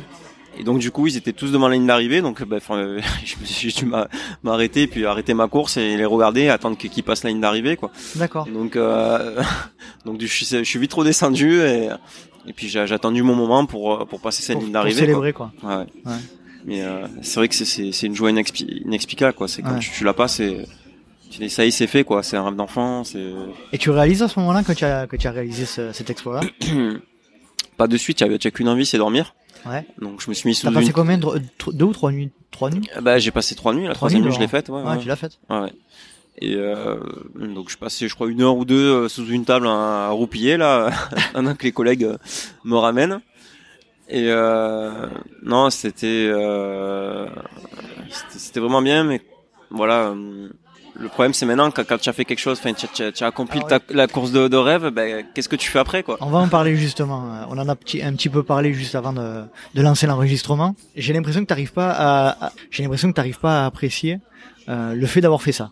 Est-ce que je me trompe? Ben, je me dis, euh, c'est- ben, c'est fini, tu l'as fait, mais voilà, qu'est-ce que tu vas faire d'autre qui va être aussi alléchant, quoi? Donc euh, bon, j'ai quelques petites idées, mais c'est c'est pas des courses de rêve, des courses dont je rêvais. Donc ça, c'était vraiment l'objectif euh, ouais, dont tu dont tu rêvais, dont tu lorsque tu en parlais, tu avais les étoiles plein les yeux, et aujourd'hui tu te poses la question, euh, qu'est-ce que Ben, je vais faire après, c'est ça? bah, ouais, à part le à part le refaire, euh, je me dis euh, le refaire et faire euh, un meilleur chrono parce que maintenant tu tu as un peu moins de retenue, tu connais un peu le le Mhm. parcours, donc euh, tu te dis bon, ouais, je pourrais le faire en temps temps de temps quoi. Et ça, ça génère un peu de, de déception, un peu d'amertume, euh, ce- cette sensation-là, le fait de d'avoir réalisé, parce qu'on on en parle pas souvent, mais euh, le fait d'accomplir un rêve euh, tel que celui-ci, euh, Bah, ça génère de. J'ai bon, je t'avoue, j'ai d'autres objectifs, mais après c'était vraiment lui euh, qui tenait le plus à cœur. Donc j'aimerais bien aussi faire euh, bah, le Tour 160 160 ou le Tour gens un jour, euh, le Marathon des Sables. Quelques courses comme ça qui Qui envie. qui, qui m'attirent, moi, qui me donnent envie. Mais j'ai peut-être plus envie encore de refaire la diagonale que, que ces courses-là. Donc euh, Tu veux y retourner l'année prochaine, dès j'ai l'année envie de prochaine retourner en famille. J'ai En envie famille. de retourner avec Mm. des avec les mêmes amis que j'avais, puis de- puis d'autres qui sont dans la team, euh, de faire partager ben, ma petite expérience maintenant et et, euh, et vraiment leur faire partager toutes les émotions que j'ai ressenties. Une petite euh, j'ai une petite pensée pour ma femme et une petite anecdote aussi. euh, c'est-à-dire que ma femme, elle a été super euh, patiente et euh, ça a été un peu difficile pour elle pendant ma course. C'est-à-dire qu'en fait, ben, j'ai perdu mon chien euh, le jour, euh, le, au moment du départ de la course. Donc ton chien qui était resté lui euh, Voilà. sur, sur- en, en métropole, quoi. Tout à fait. On a adopté un chien qui a été maltraité euh, dans les îles, D'accord, qui a été, euh, qui a servi certainement d'appât pour les requins, d'accord. qui a une oreille mangée quoi. Et, euh, et du coup, on l'a, on l'a eu à l'âge de récupéré- 11 ans. Vous l'avez faisait- récupéré? Voilà, ça faisait 2-3 ans qu'on l'avait récupéré dans, à- par le biais d'une association. Mhm. Et euh, on s'est battu pendant 6 ou 8 mois euh, pour le cancer de la peau. Il avait un, donc un- parce que c'est un chien blanc et en fait, faut savoir, c'est ce chien est resté toute sa vie enchaîné. Mhm. Et du coup, euh, il a donc forcément, il a contracté un, un cancer de la peau. D'accord. Et, euh, et c'est vrai qu'au moment du départ, au moment où je suis, où j'allais pour prendre l'avion, partir pour la Réunion, je lui ai dit un, un au revoir. Mais je, je, je savais quasiment euh, au fond de moi que je, je le reverrais plus. Donc c'était, c'était dur mentalement ça. Et c'est vrai que le jour du départ, quand Bon. t'es parti, tu, tu, tu l'avais déjà perdu? Non, je, je, ben, je, je le savais pas. Mais Tu au moment sentais? du départ, ma femme, elle prenait le chemin de, de la clinique pour, euh, bah, bah, pour mettre fin à ses jours parce qu'il souffrait trop. D'accord. Et euh, du coup, là, c'est vrai que quand je suis parti, il avait du mal à respirer déjà, donc ça Ouais. avait commencé à attaquer euh, les voies respiratoires. Et, et euh, bon, je me suis dit, bon, j'ai pas de nouvelles, je lui ai demandé, non, non, ça va, ça va. Et pendant ces trois jours, vu que j'étais vraiment dans ma coquille, jusqu'à l'arrivée, le lendemain et tout, j'ai bah, j'ai j'ai pas, pas demandé de nouvelles, j'avais un peu peur de demander de nouvelles. Ouais. Et c'est là qu'elle m'a dit, ben non, pendant que tu, as, tu- fait ta course, il est, on a été obligé de l'euthanasier. Donc quoi. tu l'as appris après euh, Je l'ai l'arrivée de appris ta euh, course. après la course, ouais. Ouais, donc je comprends, ouais, d'accord. euh, euh, Et c'est vrai qu'elle a pas montré quoi que ce soit, c'est-à-dire que j'ai eu des messages d'encouragement euh, via WhatsApp euh, par elle aussi, et, euh, enfin partout. Elle t'a monde, préservé, quoi. Ouais, Elle m'a préservé. justement pour que je la finisse parce que c'est vrai que je pense que c'est quelque chose T'aurais qui. pas pu sinon? Non, je pense pas. Je pense pas. Je pense que je l'aurais eu dans la tête. Ça faisait je- combien de temps que tu l'avais? Ça faisait deux ans et demi, presque ouais trois ans quasiment. D'accord. Donc c'est vrai que ça a été dur. Et juste après ça, euh, il y a la, une association qui m'a contacté, la, la Diagonale des Sans Voix, qui m'a contacté euh, par rapport à ma vidéo, justement, comme quoi elle avait apprécié ma vidéo, parmi d'autres gens qui me l'ont dit aussi. Mais euh, c'est vrai que elle m'a posé des questions par rapport à... Enfin, j'avais une photo de profil avec un chien, enfin, c'était pas celui-là, mais c'était mon, mon autre chienne, qui a Mhm. un staff aussi. Du coup, je lui ai raconté mon histoire par rapport à ça, le départ de, de la Jag, le chien et tout. Donc du coup, c'est vrai qu'on a... Elle m'a fait un petit article sympa sur... euh, sur ça, sur l'histoire ben, le- que j'ai vécue avec la, la perte de mon chien. Mhm. Et euh, donc du coup, je, je me suis proposé aussi de, bah, de courir pour eux, quoi. Et en fait, euh, le but c'est de euh, sur le Grand Raid, par exemple, à partir d'un certain kilométrage, tu récupères un chien. Donc ça peut être un husky ou n'importe quel chien de race. Et tu cours avec lui euh, sur 10 bornes, sur une partie du, de la course qui est autorisée par les organisateurs D'accord. pour cette association, pour la maltraitance qu'il y a sur l'île de la Réunion ou d'autres. euh, D'accord. euh, Là, c'est spécifique pour l'île de la Réunion. Et donc, du coup, euh, voilà, je leur fais euh, un mea culpa et un, et un bonjour. Parce que voilà, c'est vrai que c'est c'est des gens comme ça qu'il faut que qui font que il y a moins d'animaux euh, Mhm. laissés à l'abandon. D'accord. Et, et non, et dis-moi si je me trompe, mais ton, tu as couru avec un chien ou c'était Non, non, non. possible, mais tu le savais pas à l'époque? Enfin, Je, fait le savais pas, je raid. connaissais pas D'accord. l'association. C'est après coup qu'ils t'ont contacté. Ben, que- euh, Abderrahman euh, euh, a, a couru pour l'association. Ouais. Donc, je crois sur la course elle-même. Je crois qu'il a couru avec Husky, si je me trompe pas, parce que j'ai vu certaines photos. D'accord. Hum, Peut-être c'était sur une autre course, mais du coup, en tout cas, il courait pour l'association parce qu'il avait le badge là.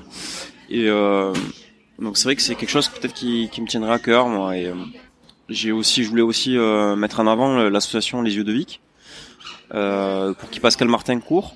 Et du coup, euh, je remercie aussi Pascal parce qu'en fait, il a, euh, suite à son abandon, il a récupéré la moitié de mes images, donc euh, ma vidéo, euh, pour finir son film, son film reportage Inside.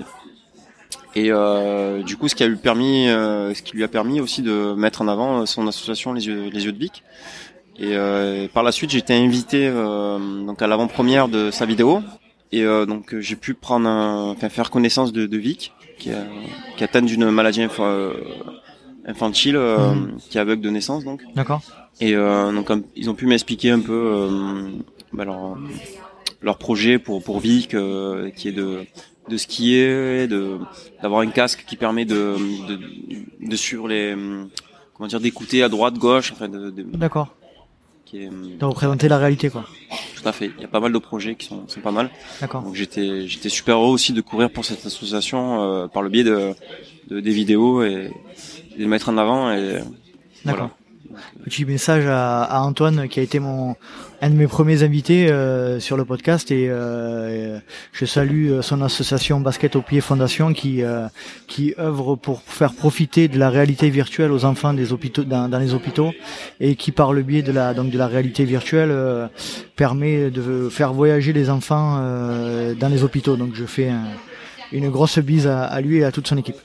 Et donc, euh, on a parlé dans la première partie de l'épisode, euh, dans la première partie de l'épisode. Est-ce que tu as eu des, des impondérables, comme tu euh, disais que tu avais l'habitude d'avoir? Bah écoute, oui. Euh, J'ai eu euh, ma lampe qui a, qui a, qui a lâché. Euh, donc, je sais plus où c'était d'ailleurs. Mais en pleine nuit, de toute façon. Et elle m'a lâché. Et heureusement, il y avait une traileuse qui m'a prêté euh, une, de- enfin qui m'a donné même parce que je l'ai pas retrouvée. J'ai essayé de la retrouver. euh, J'avais pris en photo son dossard, mais de nuit, ça n'a pas marché forcément. Et, euh, et du coup, euh, même avec une batterie de secours, bah, c'était la lampe qui avait lâché, donc je pouvais rien faire. Donc je me suis allumé avec mon portable. Heureusement. euh, Encore eux qui sont dans les portables. voilà. Et heureusement, moi j'avais prévu euh, trois trois batteries de secours, enfin trois recharges de de batterie portable. Donc du coup, j'étais équipé pour euh, bah, recharger mon portable. Et euh, donc pendant trois heures, j'ai fonctionné avec mon flash à la main pour euh, À l'ancienne. à l'ancienne. Alors je te dis pas une, oui main qui tenait qui tenait les racines pour descendre et puis l'autre qui tenait le portable. C'était pas évident. Et Ça, euh, c'est la troisième ou la deuxième nuit c'était pas la troisième, c'était la deuxième nuit. D'accord. Et, euh, et donc du coup, euh, heureusement, bon, tu vois, je, comme quoi je manque d'expérience, c'est-à-dire que euh, m'expliquer, euh, moi je cours toujours avec une deuxième lampe. Alors une deuxième lampe qui est bas prix, euh, Ah ouais. mais bon, En secours, quoi. voilà, une lampe de secours et du coup elle m'a dépanné. Et, euh, heureusement qu'elle était là, quoi. C'est vrai que je sais pas comment j'aurais fait. D'accord. Mais comment Et- fait du coup sur la... Ah oui, donc du coup sur la troisième nuit, c'est euh, avec celle, avec cette lampe-là que. Et c'est avec cette, cette lampe-là que j'ai fini. Et, euh, et puis pour en revenir à péripéties, euh, quelque chose un peu de normal, on va dire, les hallucinations. Donc moi Ah, j'ai vu j'ai vu des choses incroyables. Raconte-nous ce que tu as vu. On Alors, savoir. Euh, Allonge-toi sur le canapé. écoute, ça, ça m'est arrivé euh, plusieurs fois. Donc c'était un petit peu avant le chemin des Anglais. Euh, donc avant d'arriver à Possession, il y avait des on est parti bitumer, mais après on finissait dans la forêt, on redescendait. Donc là, j'ai vu plusieurs fois ben, un ravito euh, dans la nuit. Je voyais du bleu, du rouge. Je dis ah ça y est, on y est presque et tout. C'était ça toutes les nuits ou que Non, à partir de la deuxième Que la que la troisième nuit. Que la troisième. Que la troisième nuit.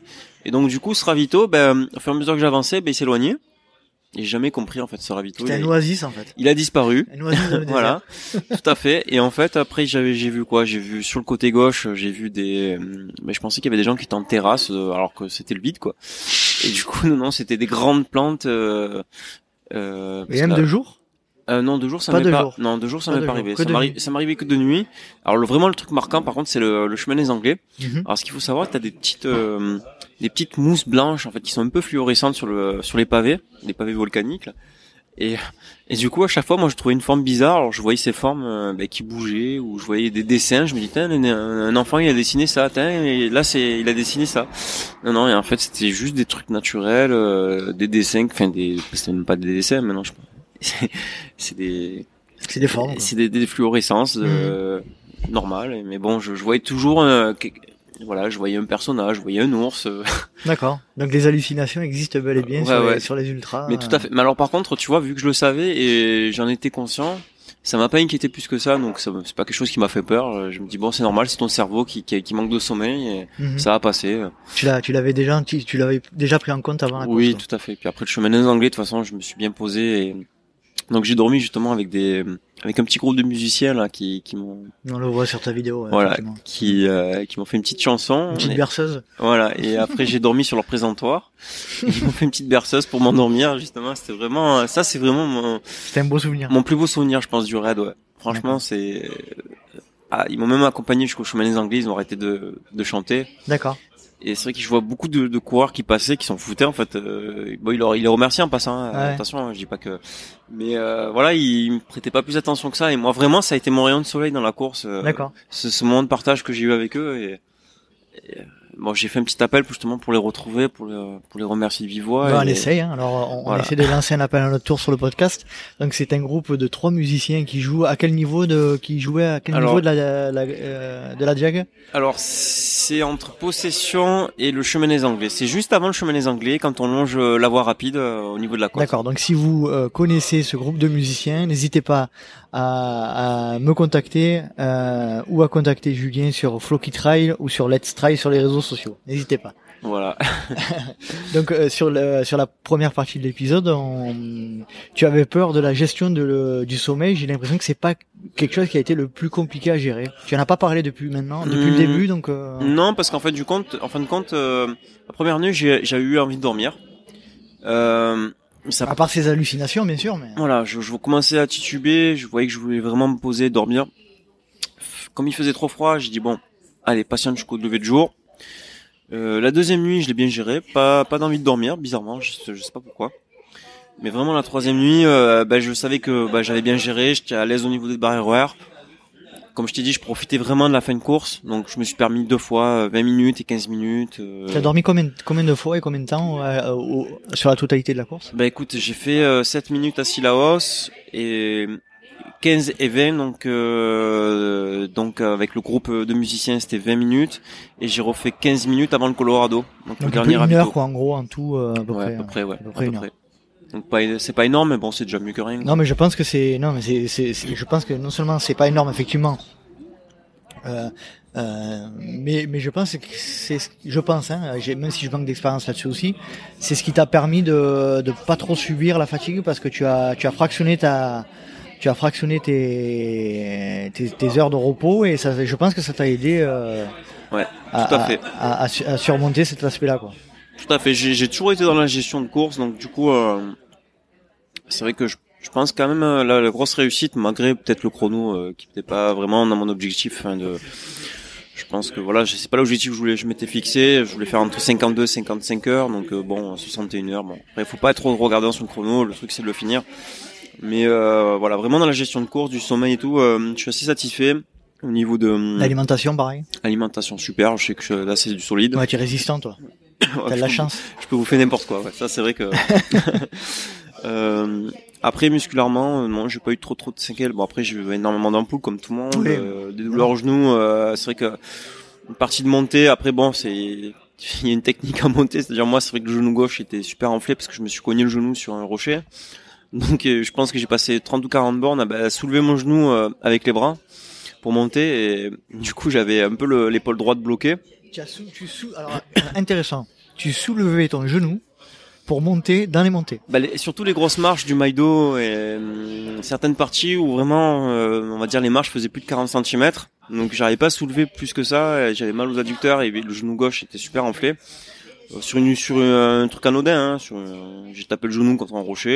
Et le lendemain avec l'humidité, enfin il a un peu gonflé. Et du coup, j'arrivais pas à le plier complètement. Donc, euh, mais c'était gérable. Hein, c'était pas quelque chose qui m'a plus gêné. Enfin voilà, c'était. Je, je, savais que je voyant les autres coureurs dans quel état ils étaient. Euh, moi, j'étais pas plein quoi. Donc euh, voilà, c'était c'était un peu dur sur certaines parties, mais ça va. Et on parle souvent, la première chose que, de, la première chose dont on parle quand on parle de la diagonale des fous, c'est c'est l'ambiance et la mentalité des gens sur place. Qu'est-ce que tu peux en dire? Alors, bon, il y en a qui vont pas apprécier, mais euh, écoute, concernant les concernant les Réunionnais, j'ai trouvé ça formidable. Par contre, je pense que nous, les métropolitains, on a quelque chose à revoir. C'est-à-dire, on a peut-être nos mentalités, euh, je sais pas, enfin, j'ai vu quelque chose qui des, choses qui m'ont déplu. Euh, certains coureurs qui, parce qu'ils faisaient le grand raid, voulaient passer euh, avant le, le Zembroka Trail et euh, demandaient clairement bah, passer avant. Euh, nous on fait ça, nous, enfin voilà, ça c'est quelque chose que je trouve pas normal.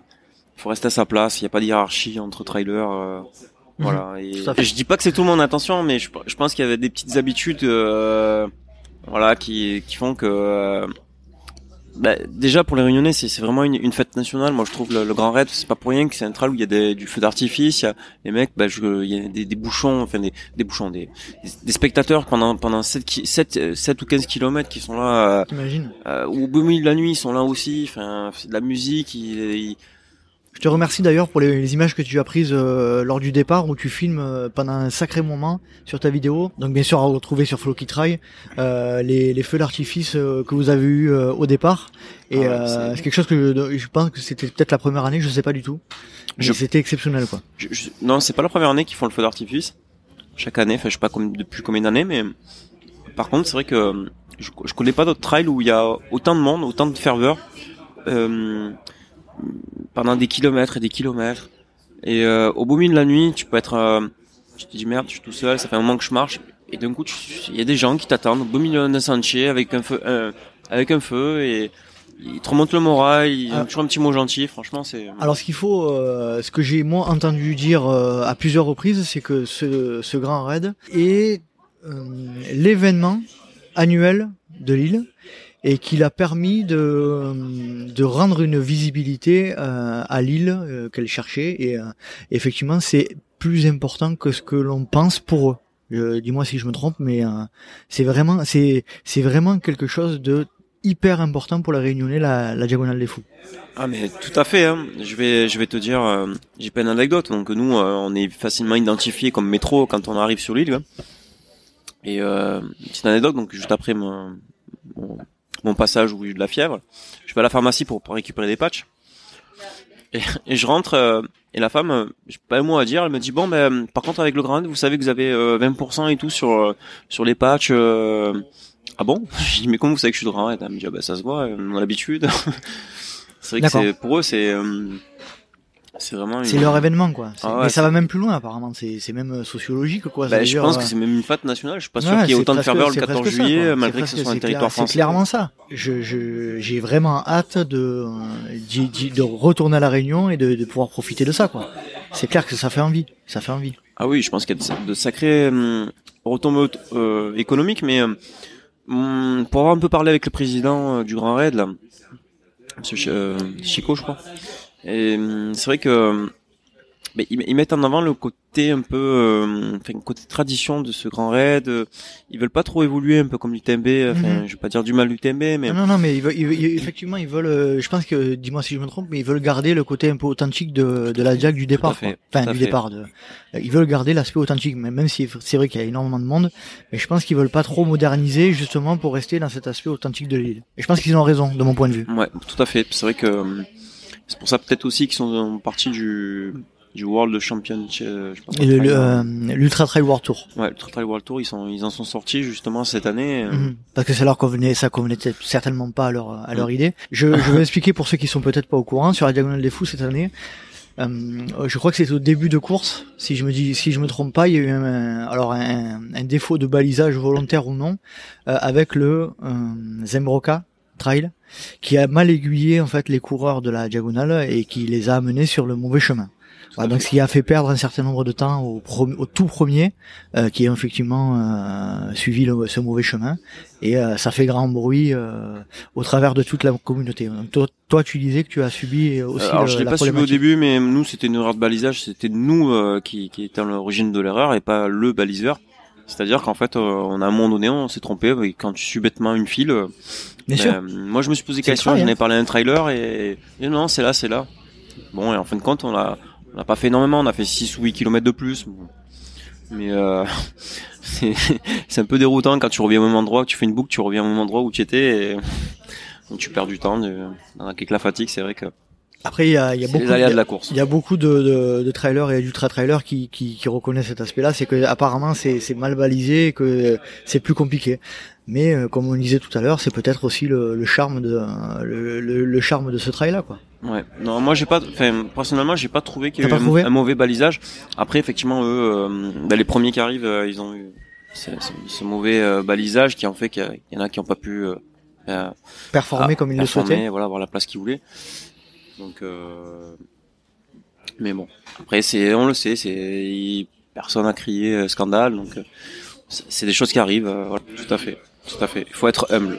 C'est Mhm. quelque chose que je retiens. C'est voilà, c'est ça. Faut, faut être humble dans sa manière de de, De l'aborder. de l'aborder, de voir la course. euh, voilà. Euh, surtout la, la première année. Voilà. Mhm. Faut pas avoir d'objectif chrono parce que après avoir parlé avec tous les trailers qui ont fait leur première euh, jag, euh, bah, ils étaient tous, euh, ils avaient tous surestimé la course et ils, ils étaient tous dans des chronos, euh, enfin 5 ou 6 heures de plus, voire plus- voire 10 heures de, de plus Donc ils ont sous-estimé le. Tout à fait. Il y a, c'est dès- comme je t'avais expliqué, Mhm. c'est euh, peut-être la gestion du sommeil. le- il y a plein de choses, de paramètres qu'on n'a pas, le, le terrain. euh, donc. euh, Et l'humidité, comment tu as géré ça Euh, C'était humide ou pas plus que ça Comment ça a été? Comment oui, c'était humide, c'était tropical, mais après c'était, euh, on va dire que c'est pas ça qui gênait le plus. C'est les variations de température euh, sans arrêt en fait. C'est-à-dire Mhm. que tu, tu passais de, tu montais de 100 mètres ou tu descendais de 100 mètres, tu avais beaucoup d'écart de température, donc tu, finalement tu levais une veste, tu remettais, tu, donc euh, alterner euh, les vêtements c'était un peu euh, compliqué, donc il fallait mettre, le- faire sécher une veste derrière, et voilà, il fallait gérer quoi. Donc euh, après, je pense que c'était une édition où on a eu assez de chance, euh, Mhm. le, le temps était Il assez n'y a pas eu de clément. pluie? Il n'y a pas eu, non, il y a eu hum, des petites gouttelettes, mais pas, pas de pluie. Vraiment que la première nuit où il a fait vraiment froid, il y a beaucoup de trailers qui, qui en ont souffert, mais après, euh, il y a eu des, éditions- des éditions pires que ça apparemment, donc euh, Mhm. nous ça va, on a été, on va pas se plaindre. D'accord. Bon. Et euh, dernière question avant d'enchaîner sur la sur la conclusion de cet épisode, tu euh, tu l'as trouvé vraiment dur euh, en ce qui concerne le terrain, en ce qui concerne les conditions de manière générale. C'est quoi qui t'a paru le plus compliqué dans cette dans cette diagonale? Ah ben moi, euh, ce qui m'a paru le plus compliqué, c'était vraiment Koto Kavergen. Ah, c'est la chose qui t'a marqué? Ah, c'est- ouais, ouais, c'est vraiment. euh, J'ai trouvé ça interminable. Je, je, le sommet, on le voyait jamais arriver. Et la descente, vraiment dure. Euh, le- la descente de Maïdo, vraiment, euh, pour moi, elle était plus dure parce que j'étais dans un moment où je souffrais plus en descente qu'en montée. Mhm. Donc vraiment, la descente du Maïdo, je l'ai pas trouvé dure en soi, mais interminable, vraiment très longue. C'est, je crois que c'est 16 km de descente.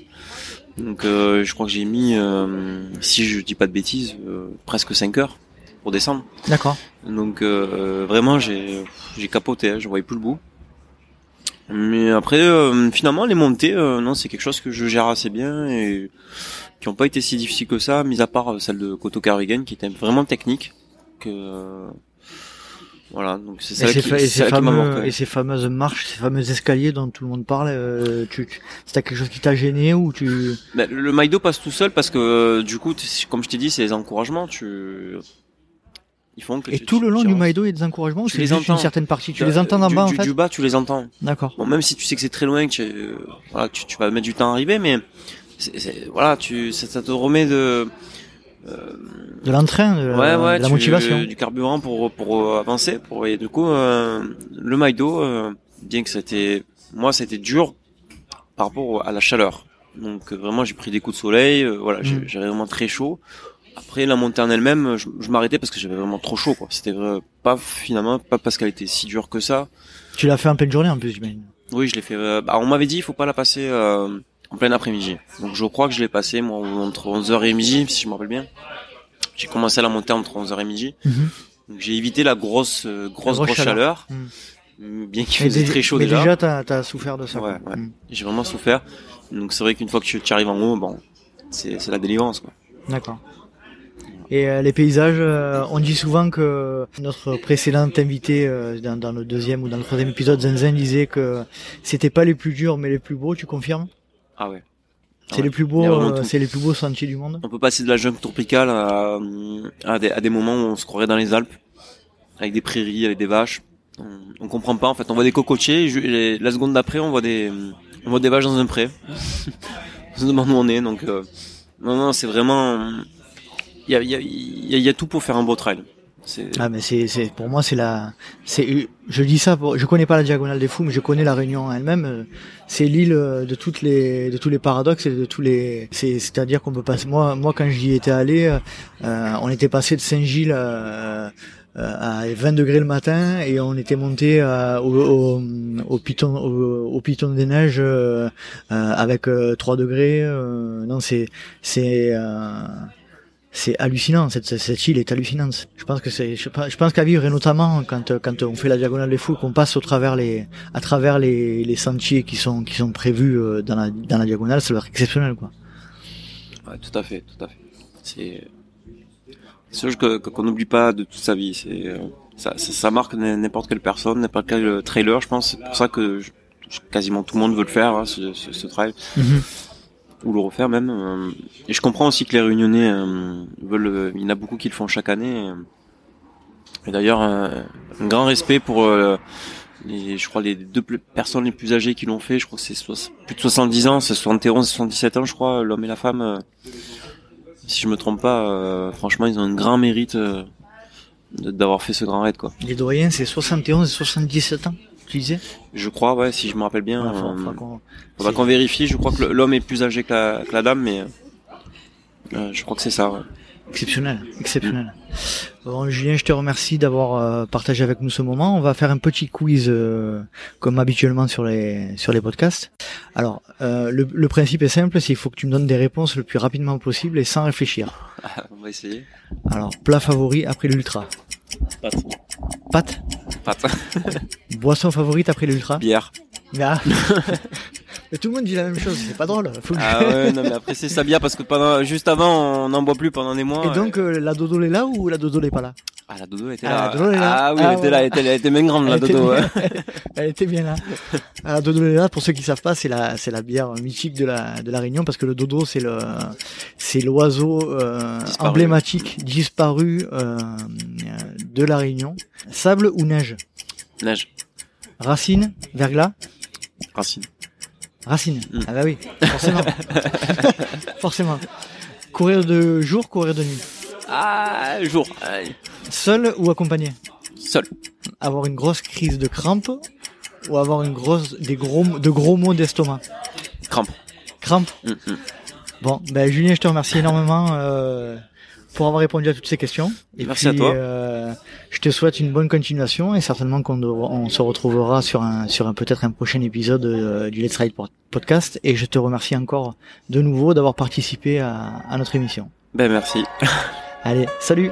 Salut à toi. Et voilà. Cet épisode du LTP est à présent terminé. Et j'espère que le contenu ainsi que le format vous a plu.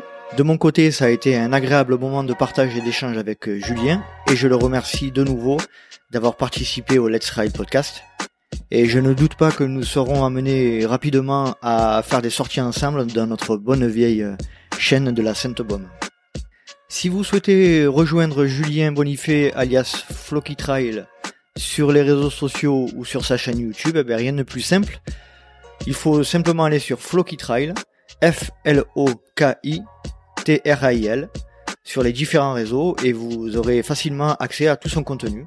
Et en ce qui concerne le Let's Ride podcast, vous pouvez me rejoindre et rejoindre la communauté qui s'agrandit de jour en jour et pour cela je tenais à vous remercier encore de nouveau sur les différents réseaux sociaux, donc euh, sur Instagram à Let's Try le podcast, sur Facebook à Let's Try, ainsi que sur la chaîne YouTube à Let's Try. Et n'oubliez pas, si vous souhaitez recevoir euh, un mail par mois contenant des informations exclusives concernant les nouveaux invités euh, ou autres sujets divers et variés, Euh, vous n'avez qu'à vous rendre sur les réseaux sociaux Facebook ou Instagram et euh, sur le lien qui vous ramènera sur la, page d'inscription de la newsletter. Vous n'aurez qu'à rentrer votre adresse mail et vous serez donc inscrit euh, à cette newsletter que vous recevrez chaque mois.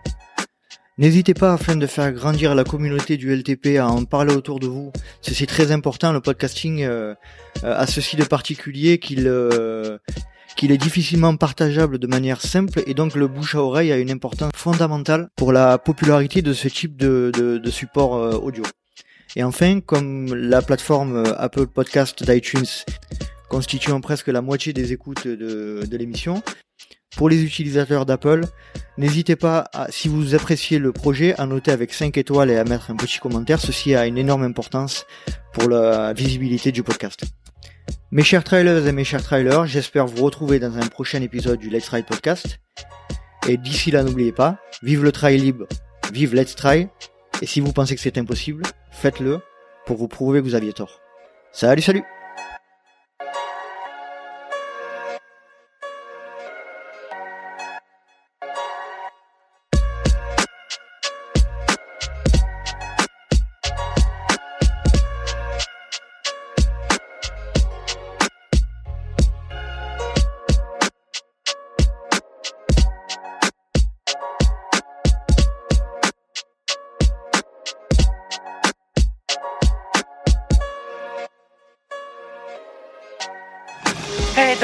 un peu, la route est trop courte pour atteindre 88 miles à l'heure. La route Là où on va, on n'a pas besoin de route.